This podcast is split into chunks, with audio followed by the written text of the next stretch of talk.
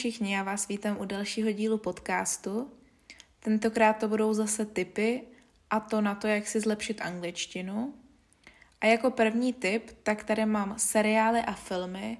To mi pomohlo asi úplně nejvíc, koukat se na seriály a filmy bez dubbingu.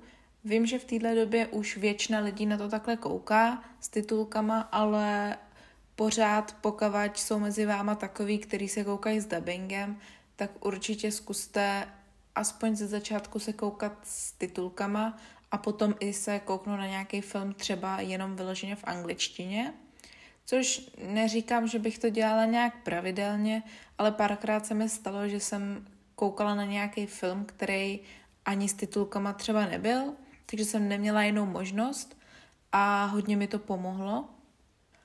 Jako další, tak pište si s někým anglicky, to je další věc, která mi hodně pomohla. Najděte si někoho, kdo nemusí být ani z anglicky mluvící země, ale prostě z ciziny, s kým si budete psát anglicky. Hodně si tím zlepšíte i takovou tu hovorovou angličtinu, osvojíte si nějaký slangový výrazy a celkově se vám prostě ta angličtina zlepší. Hlavně teda gramatika. Budete ji umět právě jakoby líp používat. Mně na tohle pomohl i hodně Twitter, kde jsem psala anglicky. Psala jsem tam takhle i s lidma, kteří měli stejný zájmy, byli z jiných zemí. Psali jsme si anglicky navzájem, jsme si tu angličtinu zlepšovali. Takže to pomohlo hodně mě. A jako další věc, tak tam mi taky nehorázně pomohla a to byl vlastně YouTube, že jsem koukala na youtubery v angličtině, protože YouTube je samozřejmě plný samých vzdělávacích anglických videí, kde vás učí gramatiku, mluvení, různý poslechy a tyhle věci.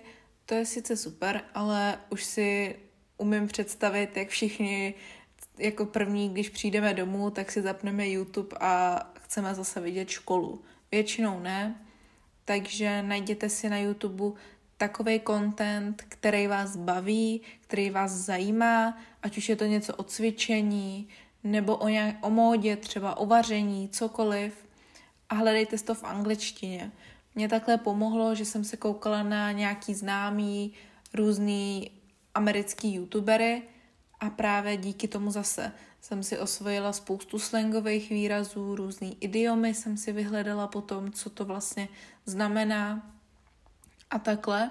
A hodně mi to pomohlo s tou hovorovou angličtinou a právě i pak v té mluvě, že jsem věděla, jak se určité věci vyslovujou, jak se to používá a tak.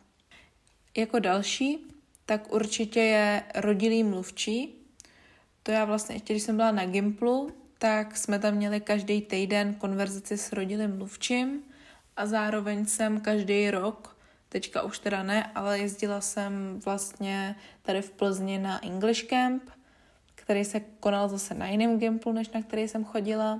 A tam jezdili američani z Texasu, taky byli jsme tam s nima týden, měli jsme s nima odpoledne, nebo dopoledne jsme s nima měli vyučování a odpoledne jsme pak měli nějaký program, šli jsme třeba někam na večeři i na bowling a tak a právě tím jsem si hodně zlepšila tu mluvu a sama jsem viděla, že se stydím mluvit, že si nevěřím. A tohle jsou takové ty největší chyby lidí, že se bojí mluvit, protože si prostě nejsou jistý tím, jak mluvěj a bojí se, aby neřekl něco špatně.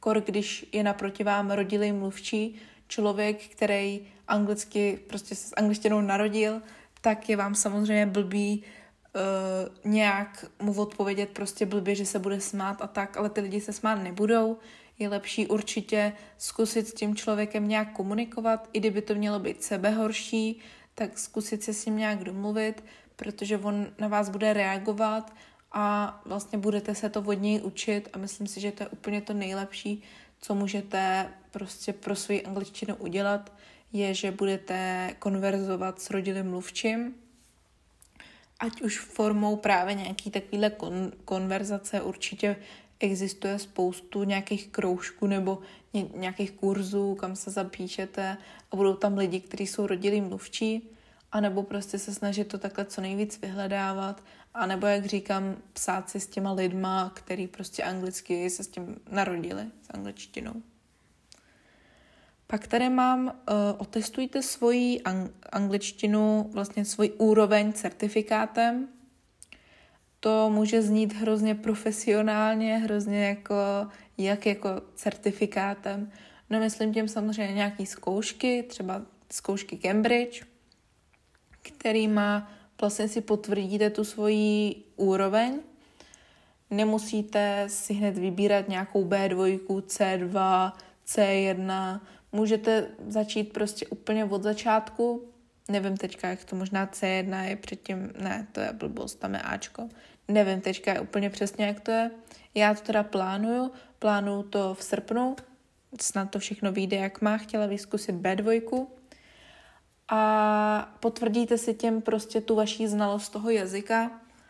A myslím si, že to je super, že vás to i naučí právě, že se třeba už jenom ta příprava na to, že podle mě vám to hodně taky zlepší tu angličtinu a potvrdíte si tím, na jaký úrovni právě jste a tím, jakoby se budete chtít třeba zlepšovat. Dál určitě vycestujte. To je úplně nejlepší způsob, jak si zlepšit angličtinu a to právě to mluvení, to s čím, s čím má vlastně nejvíc lidí problém, domluvit se pusou. Jo? Vím, že to jak, jakkoliv eh, dvojsmyslně to zní, domluvit se pusou, tak je prostě nejhorší pro spoustu lidí.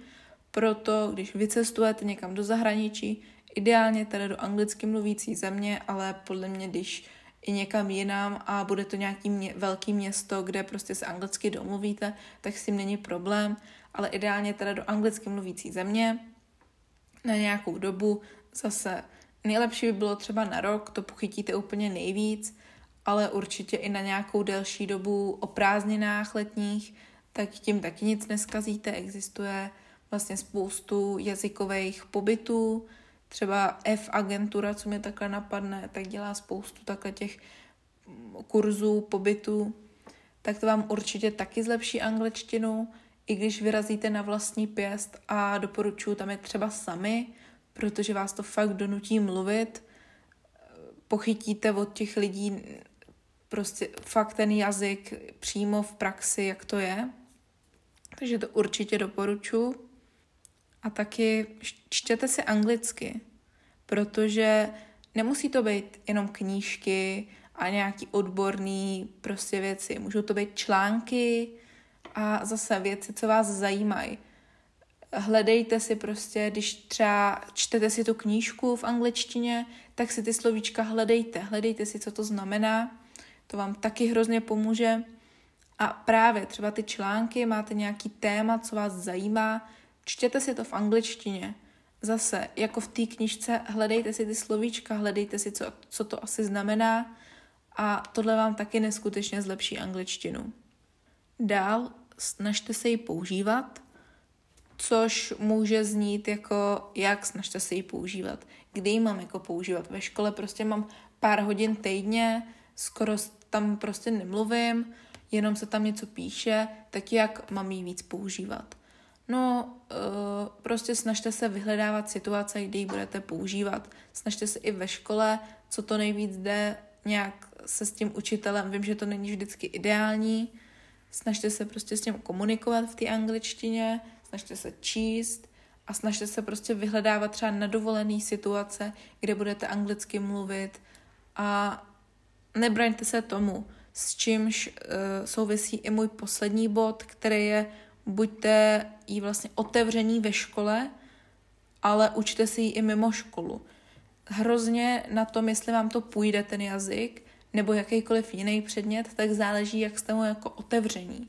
Já třeba, když jsem byla hrozně zaujatá proti matice, tak mi vůbec nešlo. Měla jsem z ní prostě pětky.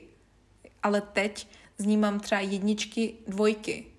Většinou teda spíš dvojky, abych se tady úplně nechválila, jo ale prostě je to významný posun jenom kvůli tomu, že jsem k ní změnila svůj přístup. Jo, takže buďte tomu otevřený, chtějte se ten jazyk učit a i když prostě vám to nejde, tak snažte se tomu dát 100%. A vím, že třeba nebudete mít třeba jedničky, ale budete mít třeba aspoň trojky nebo dvojky. Ale nebudete prostě propadat a nestroskotáte třeba jenom na nějakých slovíčkách. Buďte tomu otevřený a snažte se prostě ten jazyk naučit. A to samý platí, že nesnažte se to naučit jenom v té škole, ale učte se to i doma. Používejte různý ty typy, jak jsem vám tady teďka říkala a určitě si ten jazyk zlepšíte, protože přece jenom úroveň angličtiny ve škole není úplně ideální, už jenom třeba samotná maturita, tak uh, je to takový hrubý základ, ale určitě je lepší si tu svoji úroveň ještě dál posunout a to právě tím, že se budete zlepšovat doma a nebudete jenom spolíhat na to, co se naučíte ve škole. Takže to je asi všechno, co jsem k tomu chtěla říct. Eh, doufám, že vám nějaký ty moje tipy, které mě osobně pomohly a myslím si, že by mohly pomoct i vám, pomůžou. A budu ráda, když mi dáte vědět, jestli třeba nějaký ty eh, typy teď aplikujete a nebo jestli třeba jste o něčem nevěděli, co, co se vám takhle jako vnuklo do hlavy, že byste mohli zkusit a to je všechno z tohohle dílu, tak mějte se. Ahoj!